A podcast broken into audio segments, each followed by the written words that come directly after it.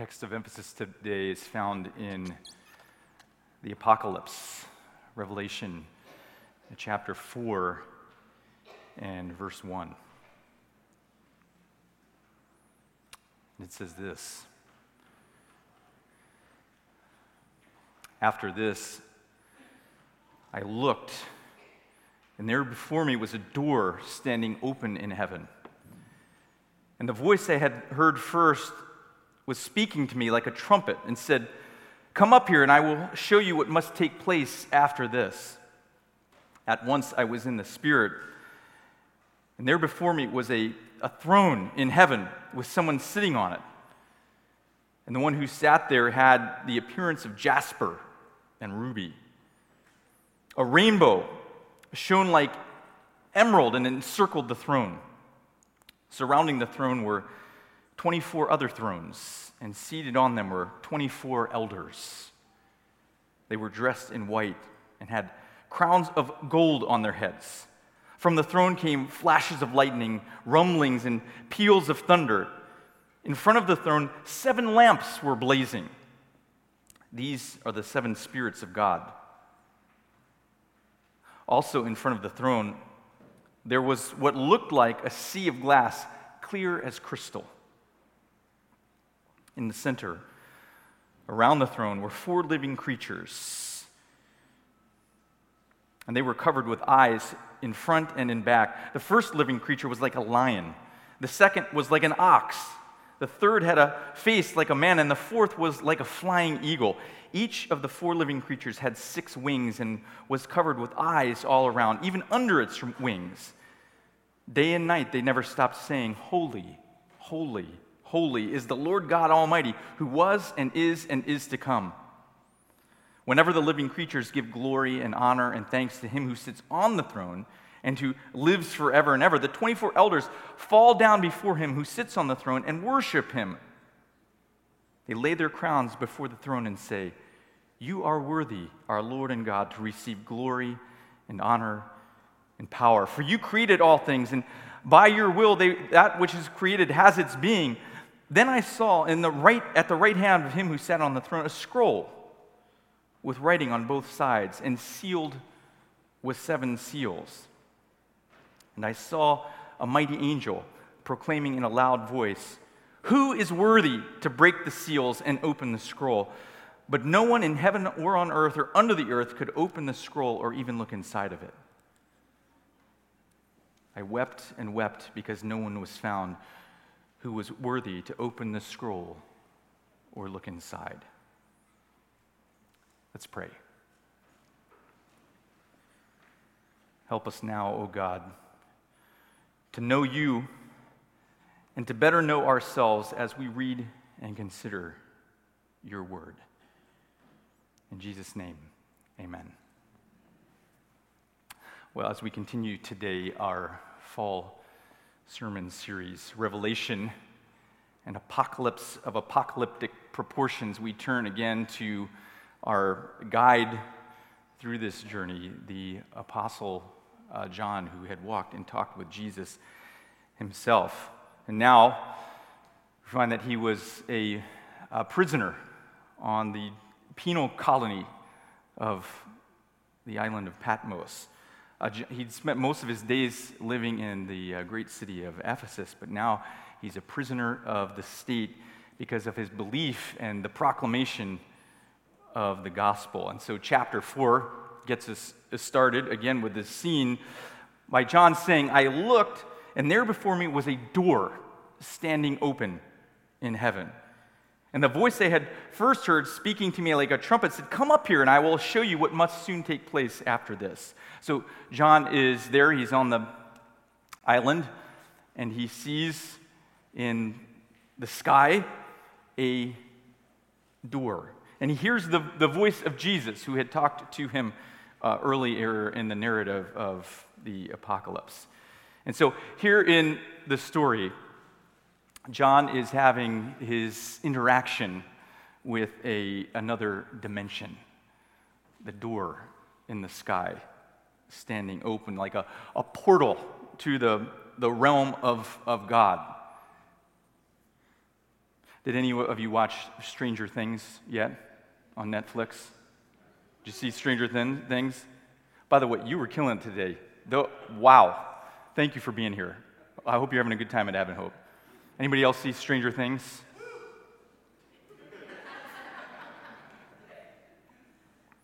I'm not going to give away too much of the, the plot, other than, well, this is going to give away a little bit. So if you haven't watched it and you want to watch, just close your ears right now, okay?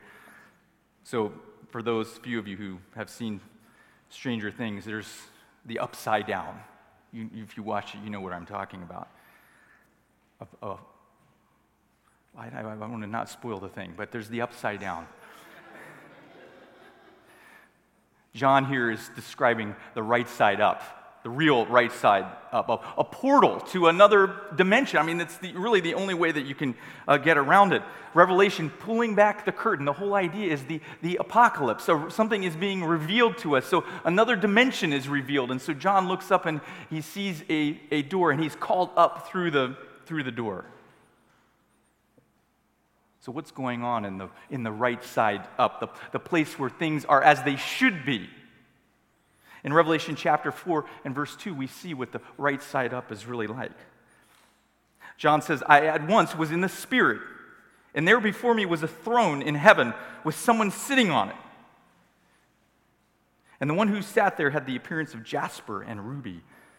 A rainbow that shone like an emerald encircled the throne. John is, is a smart man. He's giving a, a description that would uh, resonate with his Israelite, his Jewish brothers and sisters. Not saying too much about the description of God himself. We're in the Jewish understanding, God is thought as of a spirit, and you have to be careful how you describe the, the, the physicalness of God, at least in the normal sense. And so John just describes this, this throne and all that's going on around it. There's lightning and there's bright lights that are blinding if you look right at it. You can't really see the, the, the, the, the, the, the image of God Himself, but it's magnificent what is there. But he does see the, the throne itself. Now, to those of you who are familiar with the Old Testament, this setting may remind you of something else. You know, we said a couple of weeks ago that Revelation, the apocalypse, is full of retro references. References that when the reader is reading, they're reminded not just of the time and place in which they currently exist, but of time, times past. Of, of, of the story of, of Genesis, of the beginning, or the stories of the prophets. And so when, they, when you read in, in Revelation, there's a lot of these retro, retro uh, references. And so we, here we have one. And so if you're familiar with the Old Testament story and you start hearing this description of this place where John has been taken to in this other uh, realm, you may again find it familiar. This is a retro reference. What is the, uh, the setting, you might ask? Well, if you remember the story of the Exodus, when the uh, Israelites who had escaped from the Egyptians after all of those years in uh, slavery, God rescues them, calls them out of slavery, and so they're there in the desert together, and God collaborates together with this man, Moses. And God communicates to Moses, who's now going to be, for all intents and purposes, the leader of this new community, this new culture, this new civilization, how the civilization should work, how it should operate. And so there are a lot of details in the book of Exodus and Leviticus and Numbers and, and Deuteronomy about how this new civilization is going to exist. He went so far to, as to describe what their, their community living circumstances should be like, that they should be divided by their, their tribe, and how they should set up their, their camp as they moved around as nomads in the, in the desert. These different tribes were organized around one central place, a place of, of worship. The, uh, the Bible goes into great detail about this place. It had a, a, a, a courtyard, and then inside the courtyard, it had a, a tent. And then inside of the tent, it had two rooms. And in the back of the, the, the, the back room, you had the furniture that was to represent God's throne. So if you're John and you're taken to this dimension and now you see this description of God's throne, you can imagine that he's imagining that tabernacle, that place of worship way back from Moses' day. We, uh, I, a good, an Adventist teaching on the book of Revelation would not be complete without some pictures. We love some pictures. And when we're talking about Revelation, so I got I got I to find some pictures for these guys because they won't listen to me without pictures. So we, I found a, a picture of a, an artist's rendering of this tabernacle. And the idea is, again, that the entire community, the entire Israelite community was around this place. And this was a visual illustration of how God was working to rescue his people. That was the idea. This in the middle of the camp. And so John now is in a vision, and what he's seeing is reminiscent of this, this tabernacle, this place where God's uh, throne exists.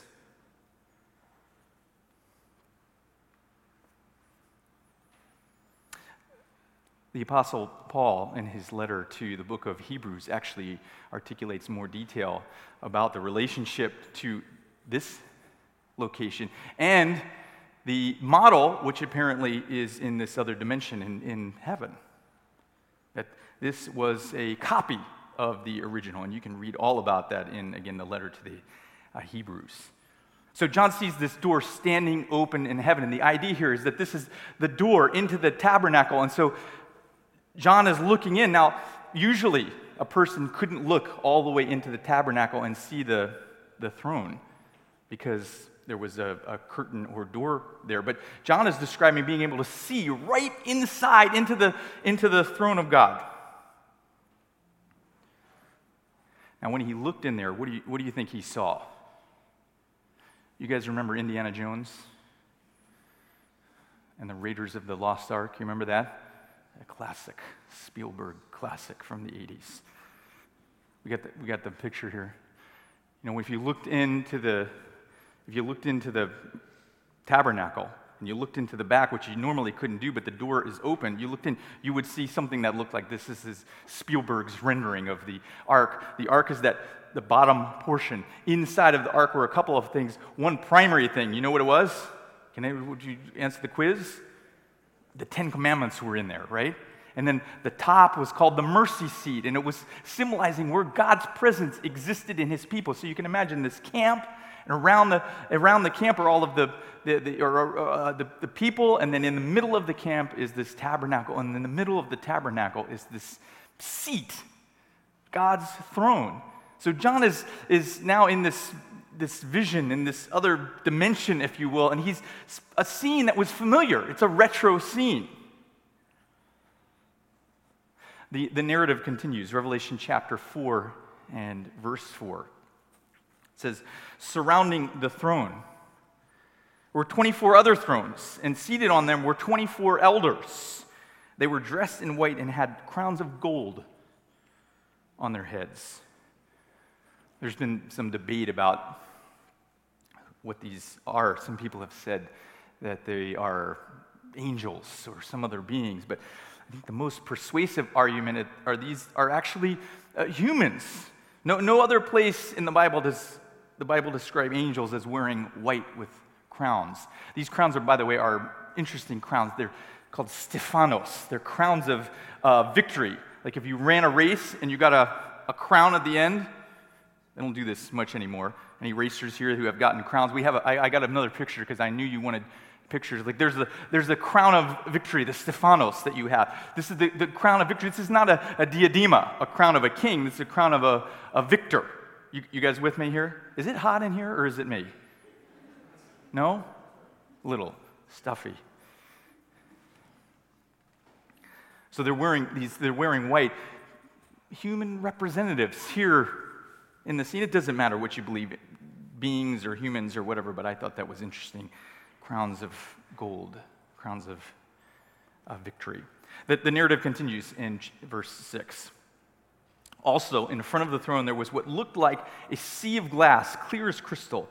In the center around the throne were four living creatures. They were covered with eyes in front and back. The first living creature was like a lion, the second was like an ox, the third had a face like a man, the fourth was like a flying eagle. Each of the four living creatures had six wings and was covered with eyes all around, even under its wings. Day and night they never stopped saying, Holy, holy, holy is the Lord God Almighty, who was and is and is to come. It's a, it's a scene of worship. You have God, you have these elders, you have these weird sounding beings that seem to represent angels of some sort. It's a weird scene. In fact, German artist Matthias Gerung painted this in the 16th century, trying to kind of get a, give a picture of what was going on here. You have the lampstands, and you have the elders, and you have God in this, this center. It's a picture of worship. It's an image of worship. It's, a, it's like God, John has entered into this scene of worship in the, in the tabernacle, in where God's throne exists. And so we continue in verse 9. Whenever the living creatures give glory and honor and thanks to him who sits on the throne and who lives forever and ever, the 24 elders fall down before him who sits on the throne and worship him who lives forever and ever. They lay their crowns before the throne and say, You are worthy our Lord and God, to receive glory and honor and power. For you created all things, and by your will they were created and have their being. See, they, the, the, the, they take off their victory crowns, recognizing it's not by their own power that they gain the victory. And they get down and they worship. This is the image that John is seeing. So, up to this point, we have a really visual heavy experience of what John is seeing. If you were to have to create a film of this, it would require lots of CGI. We're in God's throne room, we're in a setting of worship, we're in the, the good place. But there's a problem. In Revelation chapter 5 and verse 1, we read this John talking again. Then I saw at the right hand of him who sat on the throne a scroll with writing on both sides and sealed with seven seals. And I saw a mighty angel proclaiming in a loud voice, Who is worthy to break the seals and open the scroll? But no one in heaven or on earth or under the earth could open the scroll or even look inside of it. And John says, I wept and wept because no one was found who was worthy to open the scroll or look inside of it. God Himself is there. It's at His throne, and there is apparently something that He Himself isn't able to do. There's a, a scroll with seven seals, and the call goes out who is worthy to open the scroll? There's nobody. There's nobody. There was a, a scroll associated with the ancient Jewish, the ancient Israelite uh, kings. It was handed down at the time of enthronement. When a king was inaugurated, the scroll would be handed. Only the king could receive this, only a worthy king could, could receive this uh, scroll. It was, the, it was the book of the, the, the testimony, of the covenant often thought to be the, a, a, copy of the, the book of Deuteronomy, the covenant between God and his people. And so, if you were the worthy successor as an Israelite king, you would receive this scroll.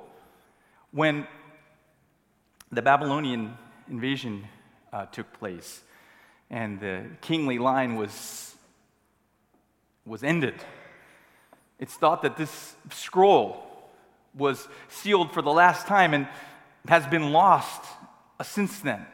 So we're imagining now John, hundreds of years later, after the, the Babylonian uh, uh, invasion, and the scroll has been lost for hundreds of years, now seeing this scene, this retro scene,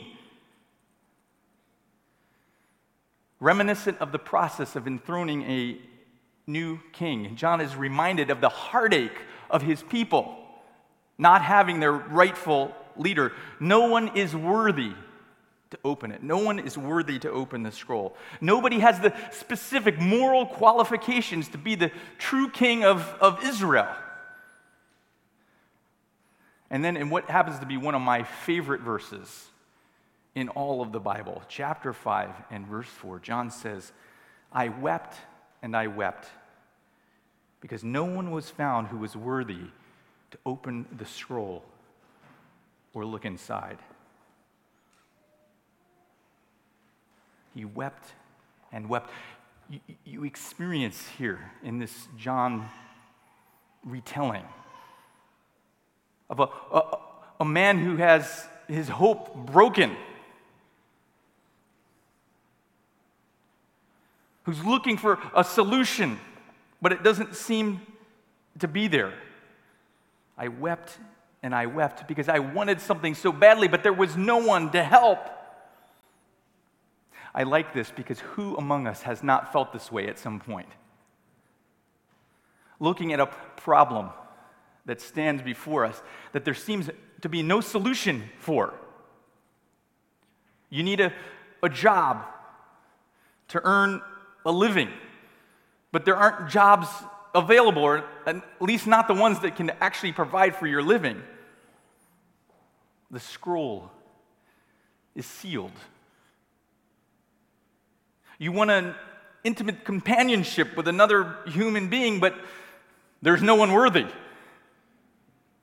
You haven't found the right person. And there doesn't seem to be any apparent solution on the horizon. The scroll seems sealed. You're in financial debt. And the money coming in doesn't equal the money that needs to go out. And you can't work enough to get caught up.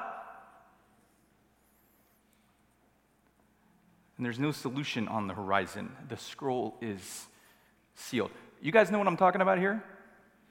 Have you ever been in a, in a, a situation where the scroll seemed sealed and, and, the, and the future wasn't clear because the, the present wasn't great? Your work environment is, is toxic and you feel like it's a dead end, but there aren't other options for you. There's no immediate solution. The scroll is sealed. Until you get to the point where you feel like there's no one on earth or under the earth who can fix this situation. And so John says that he wept, and he wept because there was no hope. What do you do? This is the existential question that every human has to wrestle with. What do we do when we're confronted with things that are beyond our capability to move to the next step? We want to go somewhere, we want to be something, we want to do something, but the, the, the future is unsure because the, the present is difficult and there doesn't seem to be a solution. The scroll is sealed. Where do you get hope in times of crisis? John continues in verse 5 of chapter 5. Then one of the elders said to me, Don't weep. See, the lion of the tribe of Judah, the root of David, has triumphed. He is able to open the scroll and all of the seven seals. You could have cut the tension with a knife. John wept and wept, and you don't know what's going to happen. He didn't know what was going to happen. But then someone stands up with good news. You don't need to weep. See, the lion of the tribe of Judah. Again, retro reference. Everybody who was anybody knew what the lion of the tribe of Judah meant that there was someone coming, that God was on the, on the move, and God was able to do something that you couldn't do for yourself. And this lion was present. The root of David, the great king, the, the king who was worthy of taking the scroll, the, the root, his offspring was here, and he is able to open the scroll and all of the seals. You can imagine the, the, the, the, the, the despair turning to hope. In John's moment of existential uh, crisis, there's good news. There is a lion.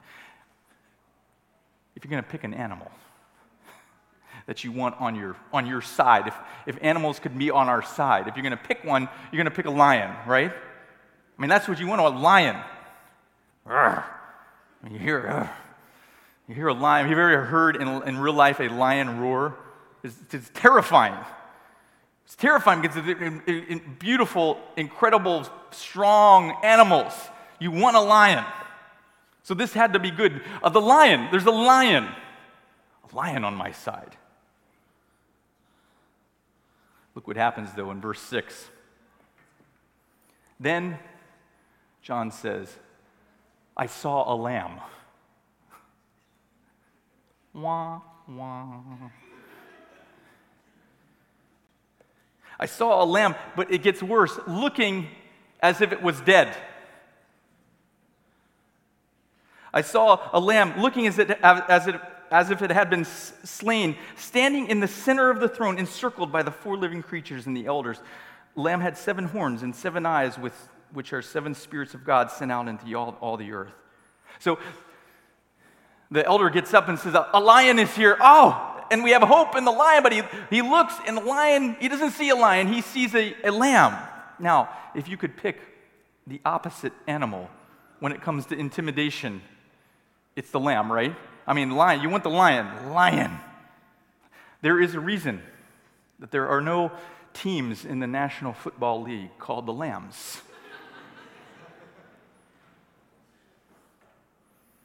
There's, a, there's the, the Lions. a lamb, especially a lamb that looks as if it's been slain. But this is where that imagery of the ancient uh, tabernacle comes back into play.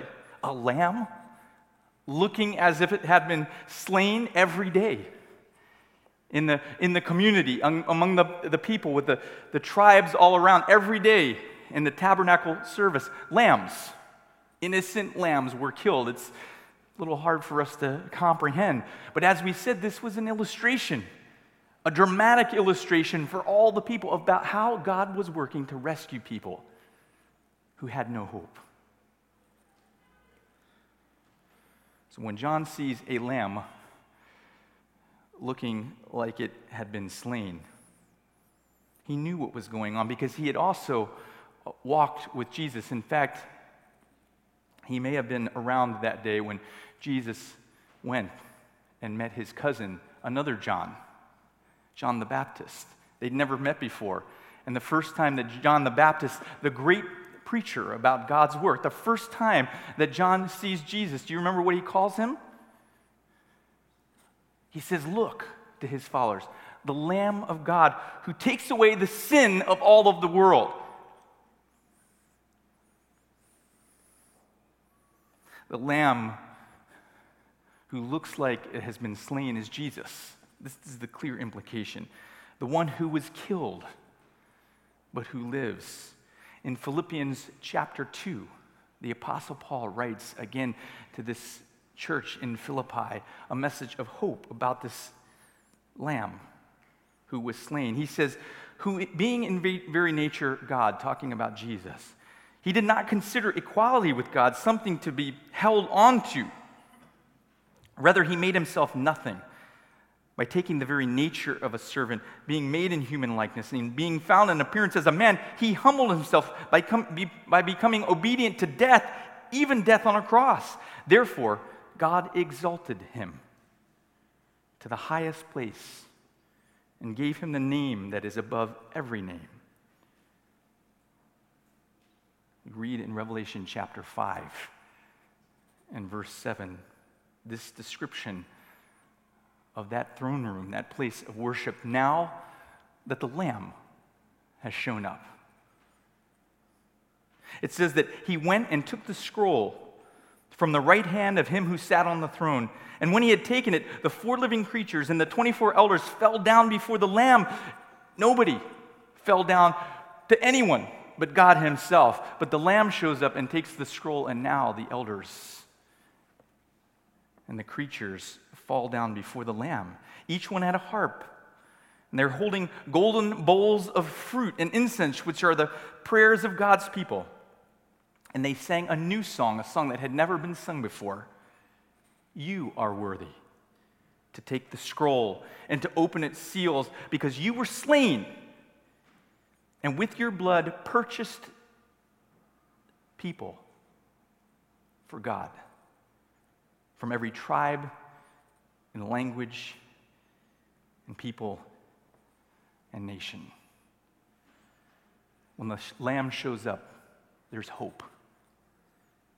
The message of Revelation 4 and 5 is that the only solution for the world today and the only solution for you in your moments of despair is rooted in Jesus. God has done something for you that you could not do for yourself. And so, if you ever felt despair and you don't see the future ahead of you because the, the present is too overwhelming, there's hope. There is a lamb who looks as if it's been slain, but is able to open the seal for your life. If today you're feeling broken and discouraged, if you're feeling like there's no reason for hope, if your problems have no easy or obvious solution, then the message of Revelation 4 and 5 is a message for you. There is one who is worthy and able to overcome every obstacle that is set before you.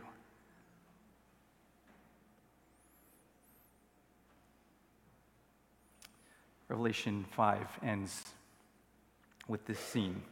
John again says, Then I looked and heard the voice of many angels, numbering thousands upon thousands and 10,000 times 10,000. They encircled the throne and the living creatures and the elders. In a loud voice, they were saying, Worthy is the Lamb who was slain to receive power and wealth and wisdom and strength and honor and glory and praise. And then I heard every creature on heaven and on earth and under the earth and on the sea and all that is in them saying, To him who sits on the throne and to the Lamb be praise and honor and glory and power forever and ever.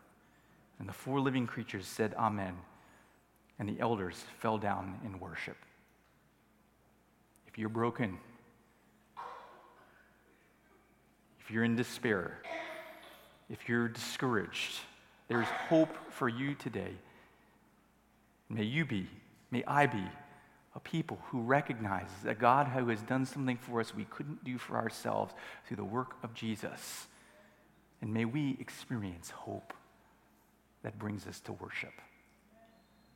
Let's pray.